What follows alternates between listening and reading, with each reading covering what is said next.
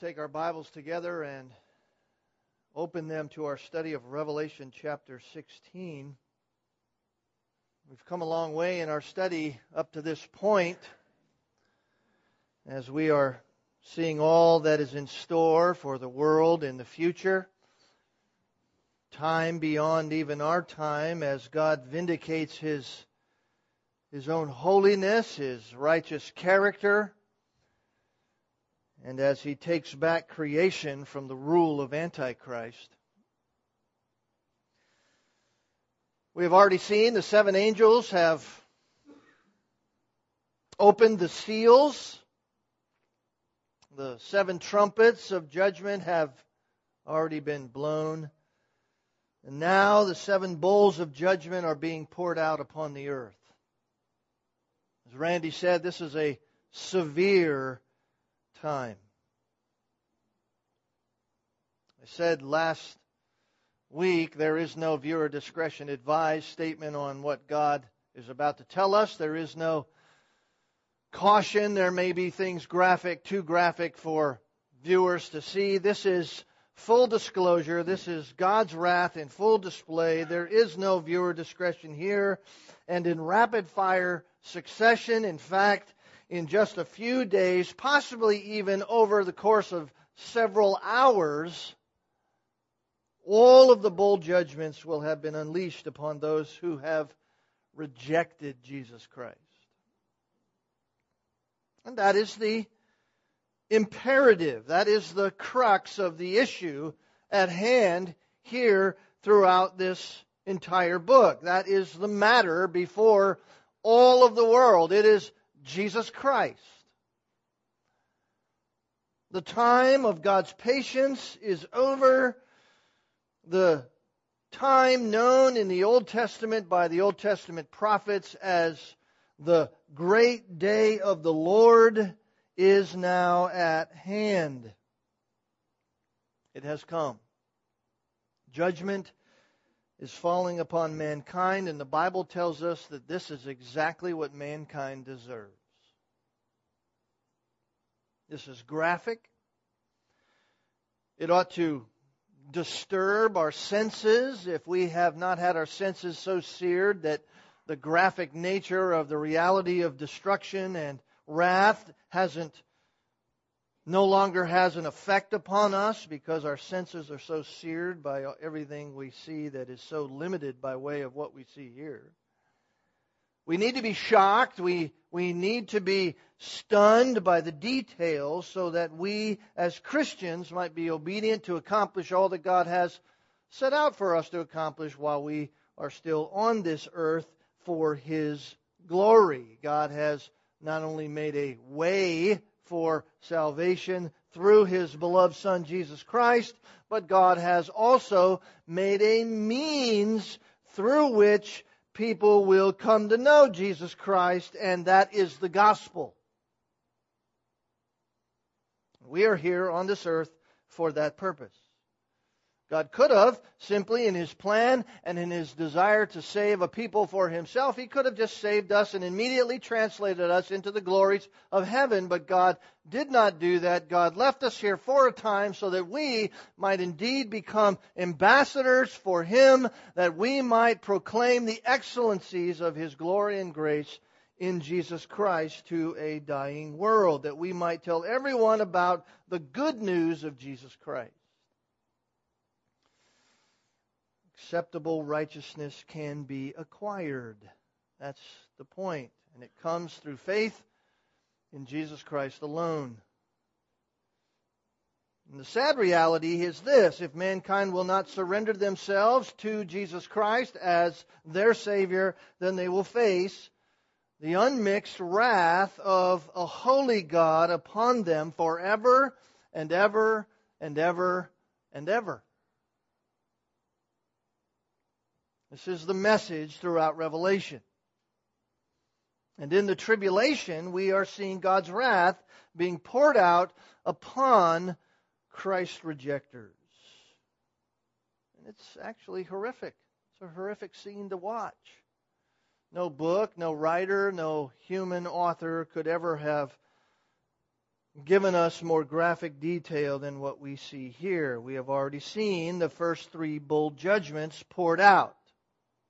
We saw that last week. Those who are Antichrist worshippers have been subjected to grave and painful illness through tumorous sores. We saw that in verse 2 of chapter 16. The first angel went and poured out his bowl into the earth, and it became a loathsome and malignant sore upon the men who had the mark of the beast and who worshiped his image. You notice it doesn't say multiple sores, it says it was a sore. I'm not sure what kind of sore that is, whether that's some kind of cancerous sore, some kind of unknown illness that we don't even know yet, but it becomes something upon them that is both painful and grave through this tumorous illness that they have, and the ability for relief is greatly diminished, if not unavailable altogether, because in verse 3, the second angel pours out his bowl into the sea, and it becomes blood of a dead man.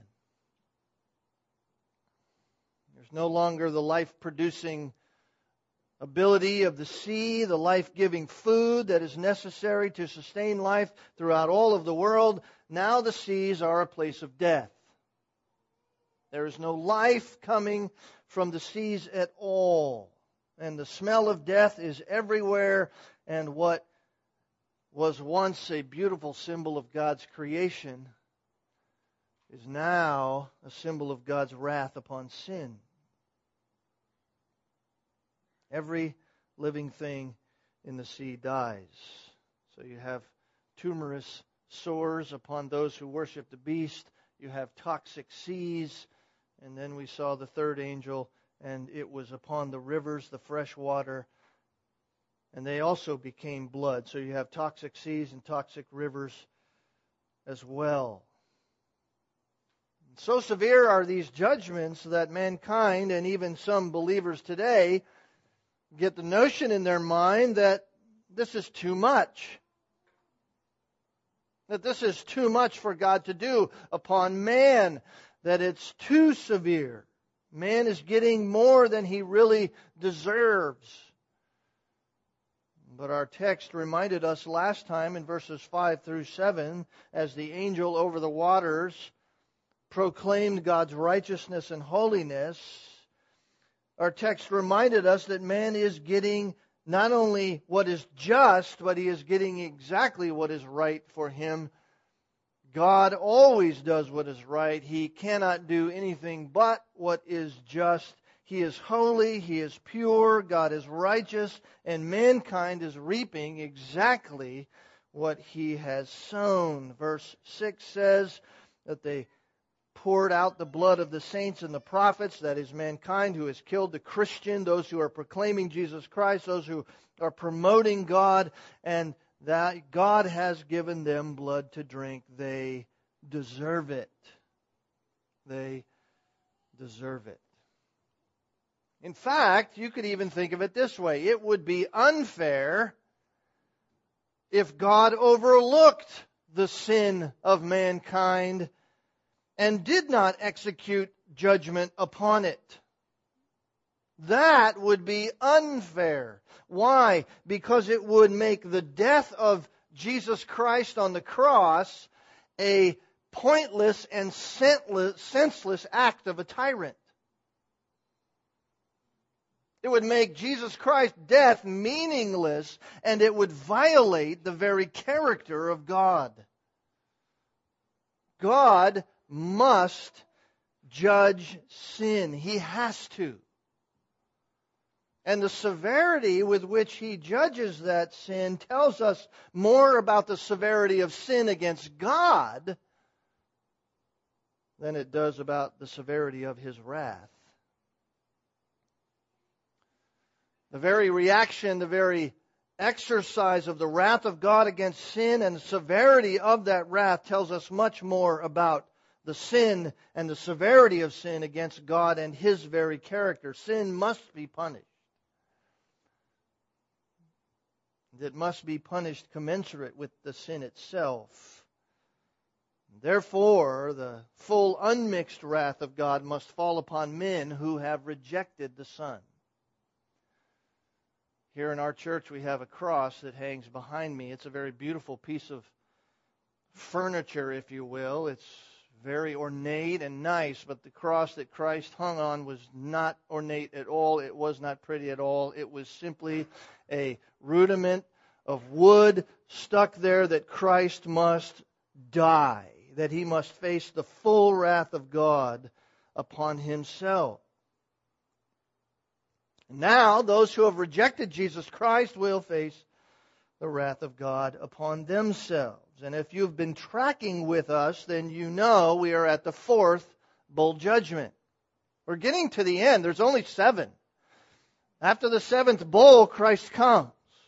So we're getting close to the end of the tribulation here.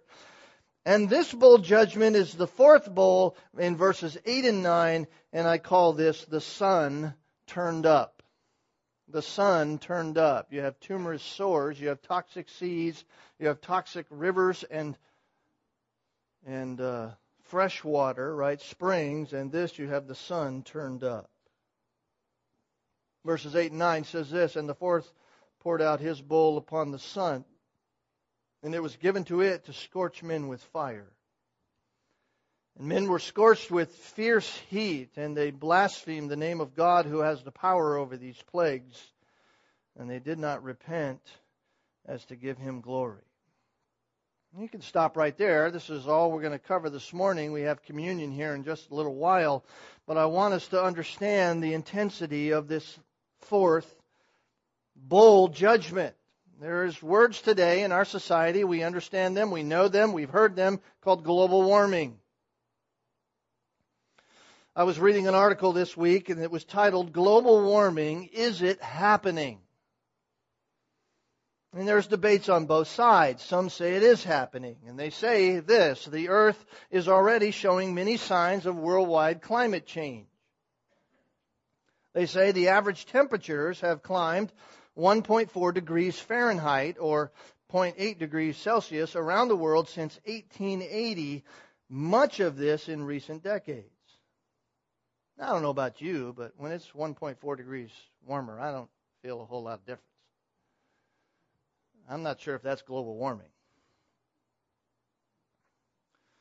They say the rate of warming is increasing. The 20th century's last two decades were the hottest in 400 years and possibly the warmest for several millennia. I always like when scientists throw the word possibly when they're thinking of thousands of years back. They say it's possibly the warmest for several millennia according to a number of climate studies and I didn't know this, but the United Nations has an intergovernmental panel on climate change. Did you know that? An intergovernmental panel on climate change called IPCC, which, by the way, is a political group, not a scientific group.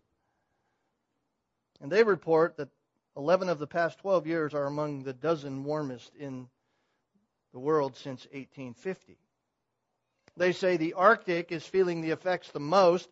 Average temperatures in Alaska, western Canada, eastern Russia have risen at twice the global average, according to the multinational Arctic Climate Impact Assessment Report.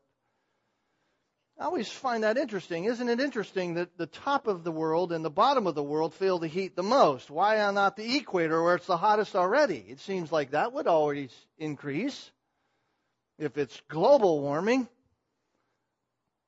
They say the Arctic ice is rapidly disappearing. The glaciers and mountain snows are rapidly melting. For example, Montana's Glacier National Park is now has only 27 glaciers versus 150 supposed glaciers in 1910. If you lived in New England last year, you would have never thought there was global warming. Coral reefs, which are highly sensitive to small changes in water temperature, have suffered the die off because of temperature stress.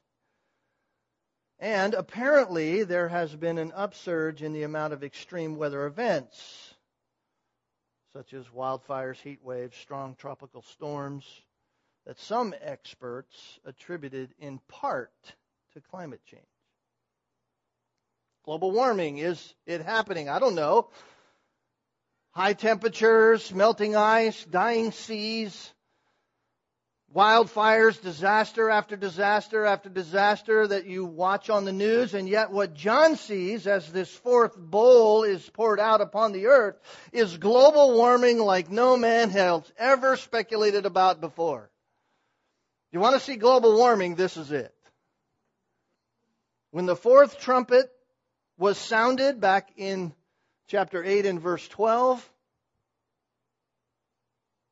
the sun, moon, and stars were struck by that plague.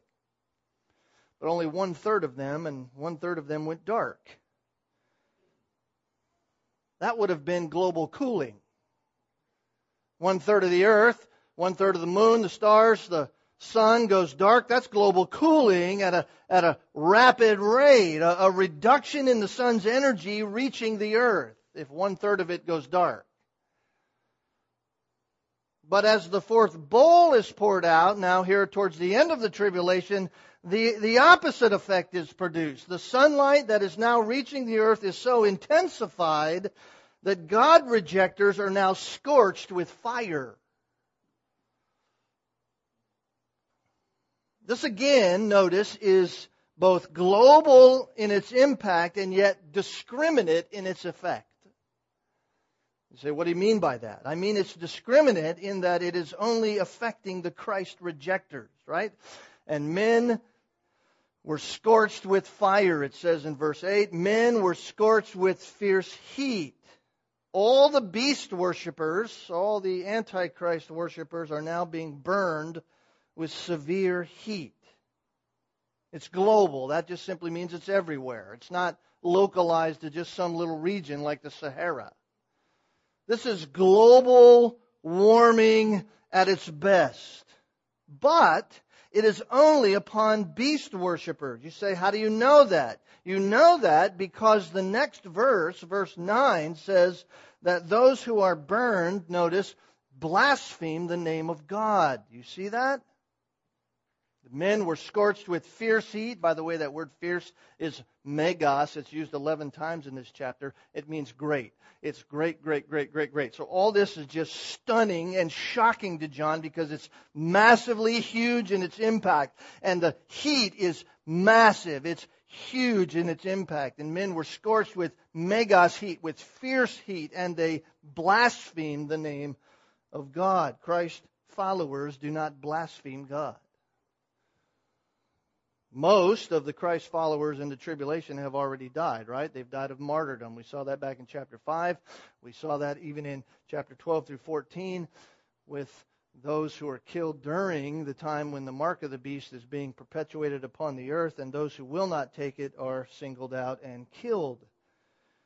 And so one of the angels of God comes here, the fourth one, dumps out his bowl of judgment that he's been given by God, and the very atmosphere seems to be on fire. And by the way, the Lord Jesus Christ said this would come. Jesus said this would happen. We read it this morning in Luke chapter 21. Russ read verses 10 through 28. Jesus spoke of these things that there would be earthquakes and famines and these kinds of things, and the sun and the moon would, would have drastic changes, and there would be fire upon the earth, and mankind can't figure it out. All the great scientists of the world are trying to figure out all this different change. One third of the sun and the moon and the stars go dark, and then the great upsurge in energy. They can't figure it out. No science can tell them what's going on. Men have no idea what's happening in our world. In fact, you read scientists today, there are some scientists that will even tell you that the sun is going to just burn out and die.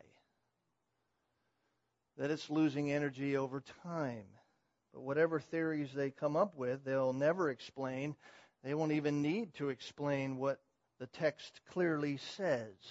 The fourth angel poured out his bowl upon the sun, verse 8, and it was given to it to scorch men with fire. Notice that phrase, it was given to it. Notice the sun, the creation of God, doesn't do just what it feels like doing. It doesn't just go out and say, oh, I think I'll get cooler today, hotter tomorrow. It does none of that. It only does what God gives it to do. And here is this very same thing. This is a God directed action. It was given to it. The, the judgment for the sun was given to the sun. God is the one in charge. God is the one who warms it up. God is the one who cools it down. The sun will be given here divine permission no matter what the mechanism may be. God gives it divine permission. In fact, Isaiah chapter 24 and verse 6, Isaiah prophesying about even the end times to come, he says, The inhabitants of the earth are burned and few men are, are left. Isaiah 24, verse 6. And by the way, the physical blessings of those who have followed Jesus Christ and who happen to be potentially alive even at this time will be evident to all. Because the world around them in which they live is being burned up, and every human has illnesses. No one can get food in the seas, no one can get food out of the rivers, and they are on fire, and yet this one who follows Jesus Christ has no sickness and is not burned at all. It will be evident to who they follow. No effect upon them at all from these judgments, and the net result is that men blaspheme the name of God. They blaspheme the name of God. Now, listen, we have to listen carefully to this because mankind's belief in the lie of evolution, that things just started and now we have evolved into whoever we are, mankind's belief in that lie here in the tribulation has now left them with the realization that the Creator God, whom they believed was simply a religious invention, their, their belief in the lie of evolution and their notion that God was just an evolution, was just an invention of some religious being, that false belief has been swept away. Their scientific materialism has left them helpless, and all they're left with is to begin to blaspheme. They blaspheme the name of God. Now, if you don't know what blasphemy is, it's pretty pretty simple. It's simply to, to think or to speak in a way that disparages the very character of God Himself.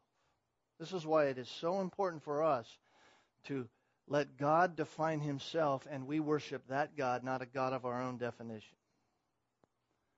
To blaspheme God is to speak or think in a way that disparages the very character of God or it attributes to God things that are evil, as if He is the one who is creating or giving those things. And I think this is mo- most likely what is taking place here. They who are on the earth are now attributing to God, they are attributing to God all of this evil that is coming upon them as if God was evil himself. In other words, the reason this is happening to us is because God is such a wicked person.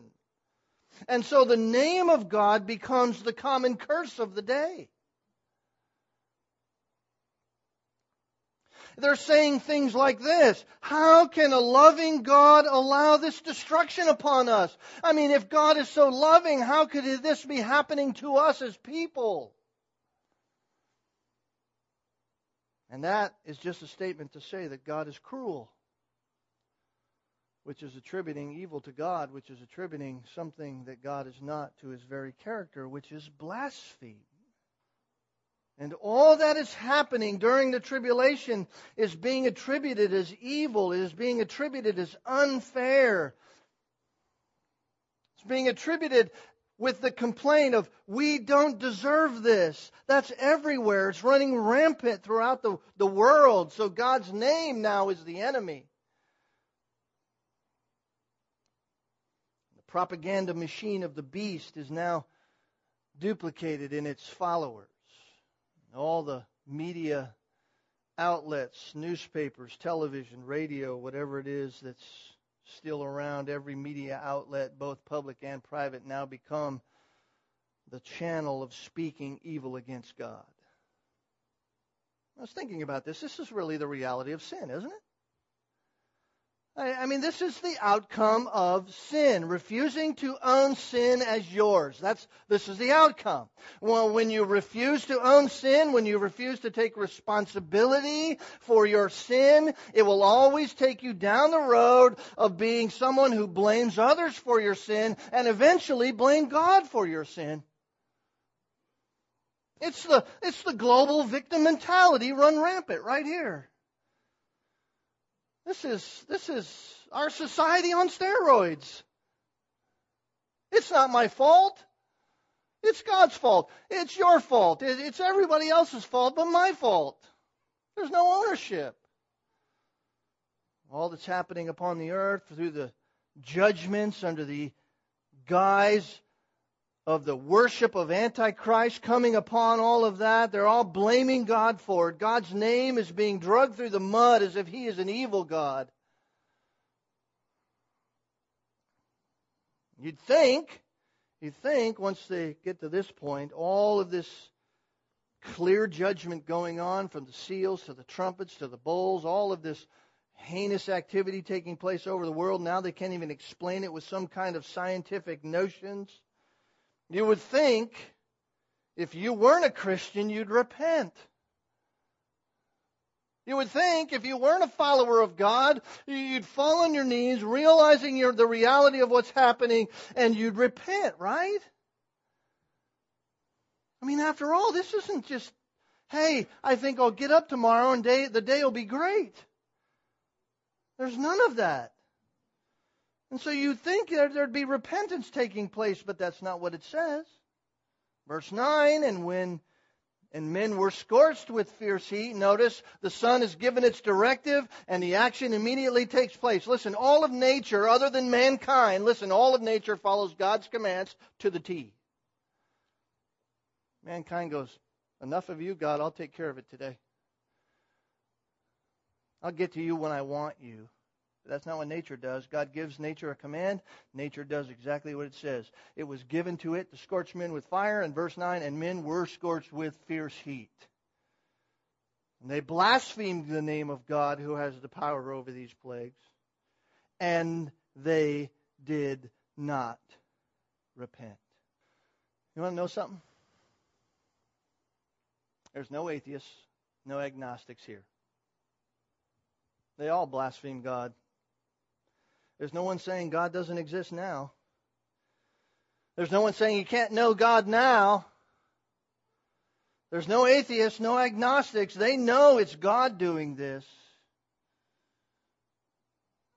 They may have denied his existence in the past. They may have denied the reality that God has placed within all men the knowledge of Him through what He's made, the invisible attributes of God, His invisible, His divine power, His invisible character is clearly seen through what He's made, Romans 1 says. They may have denied that reality, suppressed that truth in their own unrighteousness, but here they're not denying it anymore. They know God's doing this, and they still don't repent. It's amazing. Repentance to change your mind about sin. Metanoia, that's what it means, to change your mind. When someone truly repents of their sin, they change their mind about the sin they are doing. Doesn't mean they change their mind and go, oh, I didn't like that sin, I'll do another sin. That's not repentance. No, they change their mind about the sin they're doing. In other words, in fact, turn back there for a moment with me to Ephesians chapter 4. I'll just show you this in action. Ephesians chapter 4. There's a great description about the, the very character of a Christian. The, the portrait of what a Christian is, what, what it means to, to be walking in the Christian life, right? We're not like the Gentiles, he begins to say in Ephesians chapter 4, who uh, walk Uh, according to the futility of their mind, he says in verse 17. They're, they're darkened in their understanding. They're excluded from the life of God. Why? Because of the ignorance. And it's a self imposed ignorance that's in them. They know God, but they, they've pushed it aside, Romans 1 says. So it's a self imposed ignorance because of the hardness of their heart. Okay, that's the pagan world. That's the unsaved world. Those who don't want Jesus Christ and they become callous. They've given themselves over. Notice it was them doing that. They refused God. Uh, therefore, in doing that, they've given themselves over to sensuality, a practice of every kind of impurity, greediness, worldliness. That's, that's what non Christian is. Paul says you didn't learn Christ in that way. If indeed you have heard him, who have been taught in him, just as the truth is in Jesus does, in reference to what? In reference to your former manner of life. You, you lay aside the old self, all that stuff which is being corrupted in accordance with the lust of deceit, and you be renewed in the spirit of your mind. You, you fill yourself with truth. You've turned from sin now to God, and that turning from sin to God produces in you this, this desire for the truth of God and this desire to put off the old, put on the new. See, you have the likeness of God, which has been created in righteousness and holiness of the truth. Verse 24. So, therefore, you lay aside falsehood. You speak truth. In other words, whereas before you were a, a deceiver, someone who, who hedged your words in order to get what you want, now you speak truth to one another.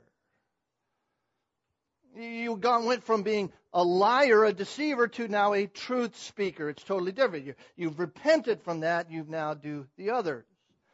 Now, if you get angry, eh, don't sin in your anger, verse 26. Don't let the sun go down in your anger. Why? Because it just gives the devil more opportunity to trip you up. So instead of being angry now, now you, you don't allow that to control you. You push that aside. You, you follow what God says.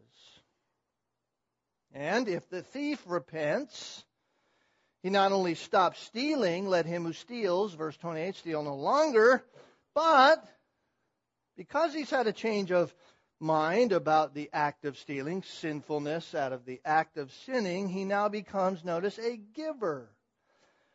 Let him labor, performing with his own hands what is good, in order that he may have something to share with him who has need. Instead of being someone who takes from others, now he not only works, he works so that he might have the opportunity to give to others. He's gone from being a taker to now a giver. John or Paul goes on to talk about speech and all of those things because we are in Christ, verse 32. Treating others like God has treated us. So there's ownership. When it's repentance, there's ownership of every aspect of sin that is committed. There's an ownership of the sin. There's an ownership of the, the consequences of the sin. There's an ownership of the reality of what it's going to take to be restored in the process of repentance and the fruit that that takes and whatever that takes. Nicodemus used to be a, a taker, or I'm sorry, Zacchaeus used to be a taker of money from people as a tax gatherer. The day he got saved, gee, he said he wanted to make things right, and, and Jesus told him he needs to pay it back. He said, I'll pay back four times what I took. I'll do whatever it takes to be right before men in the eyes of God. Not because he would be more righteous if he gave four times back. He, the repentance proved a righteousness before Jesus Christ through faith in Christ, and yet it was this outward act that showed it was a fruit of repentance in his heart. There was ownership of every aspect of the sin. So for true repentance to take place, there has to be inward change, and that inward change, if it's genuine, always, listen, always produces outward change. If there was true repentance in the heart, there is always outward change that takes place.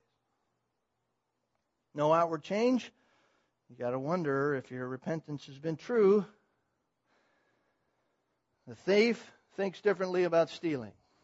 The liar thinks differently about lying. And outwardly, the thief stops taking. Outwardly, the liar tells the truth. But in Revelation chapter 16, go back there now. In Revelation chapter 16, they refuse to repent. And they did not repent. That means they did not think of their sinfulness in any kind of different way, and therefore there was no outward change in their very life. They refused to admit their sin, which would be a sign, by the way, of taking sides with God, agreeing with God, seeing your sin as God sees it. And to truly admit one's sin is to notice glorify God. They did not repent so as to give him glory. You say, why does repentance give God glory? Why does me acknowledging my sin bring glory to God? I'll tell you why. Because it recognizes God as being right. And that gives God glory. That shines the light on God. God, you're right about my sin. It shows God to be righteous in his assessment of sin. When we acknowledge our sin, if these people would be acknowledging their sin, it would, it would show God to be right in his assessment of the sin. And thereby God and his character and his righteousness, his holiness is, is honored. When we repent, it, it, it glorifies God because it vindicates God in His judgment. It says of God, you are just to do what you are doing to me. Whatever the consequences that lay upon me because of sin, you're just and it's right for you to do that. And that shines glory, that shines honor upon the very character of God as who He is. When we repent, it acknowledges God's right to judge. And say, how, how dare you do that to me? Why is that happening to me? Listen, there's none of that in a true repentant heart. A true repentant heart sees God's right to judge, acknowledges God's right to judge. Because God is holy. And God always does what is right, just like the angel over the waters said. Repentance glorifies God because it shows God to be worthy of worship.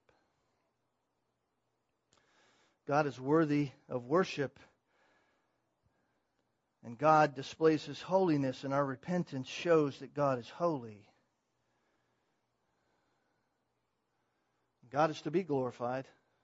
1 Corinthians 10:31 says whatever we do as Christians, whether we even eat or drink, even in the smallest details of life, we're to bring glory to God. We're to glorify God in all that we do. That is we're to reflect the very character of God in everything we do.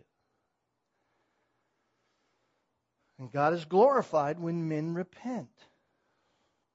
Out of reverent fear, out of a reverent, right fear in the heart of men, some during the tribulation have repented and followed Christ. But now, here, when we get to the bowl judgments, just like Pharaoh during the time of Moses, when Moses was being used as an instrument of God to bring the plagues down upon Egypt, now, like that, hearts are hardened and men run to destruction. It's the same thing, just like the Egyptians. The sun that melts the wax is the same sun that hardens the clay. Heard the statement. It's all the same with the gospel of Jesus Christ. The sun, S-O-N, that melts some hearts is the same sun, S-O-N, that hardens some hearts. And those hardened hearts will go to destruction. And as we're reading here in Revelation chapter 16, this is a horrific time. God meting out his divine wrath on sinners. But this is still future. This is still to come. Now, here and now, today is the day of salvation. Now is the time for salvation. God says, Believe upon my Son, and you will be saved. The beginning of the church in Acts chapter 2, Peter preached the very first message that the church age saints ever heard, and it pierced them to the heart so that when they got to the end, they said, What shall we do? And Peter said, Repent and believe. Repent and believe. That is the essence of the gospel. Take ownership of your rejection of Christ. Know that God is right to judge you if you've rejected Christ. If you sin in any kind of way, God is right to judge you and believe. Why? Because his wrath was poured out on the innocent son, Jesus Christ, on the cross at Calvary. For all who will believe in him by faith, there is salvation. God says, turn from sin. Turn from sin to Christ. Turn from yourself to my Son, and you will be saved. Tumor source, toxic seas, toxic rivers, and the sun turned up. Global impact. In the next three judgments, there's a, there's a concentrated impact upon the beast himself. False religion will be once and for all finally done away with. I don't want to go any farther, but this morning we're commemorating once again the Lord's table. it's a reminder, it's, it's, uh, it's an encouragement to all who believe. What you see up here before us is, is just that. It's an encouragement to us that Jesus Christ is sufficient for our sin. That through his death on the cross, the wrath of God that was deemed for us was poured out on him so that we might become the righteousness of God in him. 2 Corinthians 5:21 says that. Leviticus 17:11 says life is in the blood. Christ gave his life so that we who deserve the full wrath of God might live through him. It's an amazing thing that God would even think to do that for us. And so, this table this morning that we're about to come around is for those who have repented and believed. There's sin separating you from God. Even as a Christian, if you have sin in your heart that you know that needs to be dealt with, you need to spend some time, even this morning, dealing with that before God. And if you're unable to do that, if you sin against somebody else, maybe there's something in your heart that you're unwilling to relinquish before God, then allow the elements to pass by until your heart is right with God. Because this table is for repenters, it's for those who believe. We'll take a moment now as we bow our heads together and set your heart right before God if you need to, and thank God for the provision of His Son. When we're done praying, Randy will come. We'll sing a little bit, and then we'll take the elements together. Father, we're grateful this morning for our time together, this brief look, really, into this fourth bowl judgment to come and the great heat. We know it won't be a heat wave, it'll be a constant heat that will burn men. What a torture. What a deserved torture for all those who reject you. For you have been so gracious. You have offered time and time again the gospel of your Son, Jesus Christ, to them if they would embrace Christ by faith and they continue to reject. I pray this morning that the message is clear that today is the day of salvation. And I know in a group this size, there's got to be somebody here, Lord, who doesn't know Jesus Christ. Maybe by some happenstance in their life, some circumstance which you've allowed, they have stumbled upon this place. Unsure of what they might hear this morning, and they've heard the truth of the gospel of Jesus Christ, the saving power of the gospel in their life if they would just acknowledge their sin, repent of it, turn to Jesus Christ in faith, accept Him as their Savior. Lord, if that's not the case, if their heart's not willing to know you, your word clearly tells us in John 3 that the wrath of you is being stored up day after day until the day of wrath.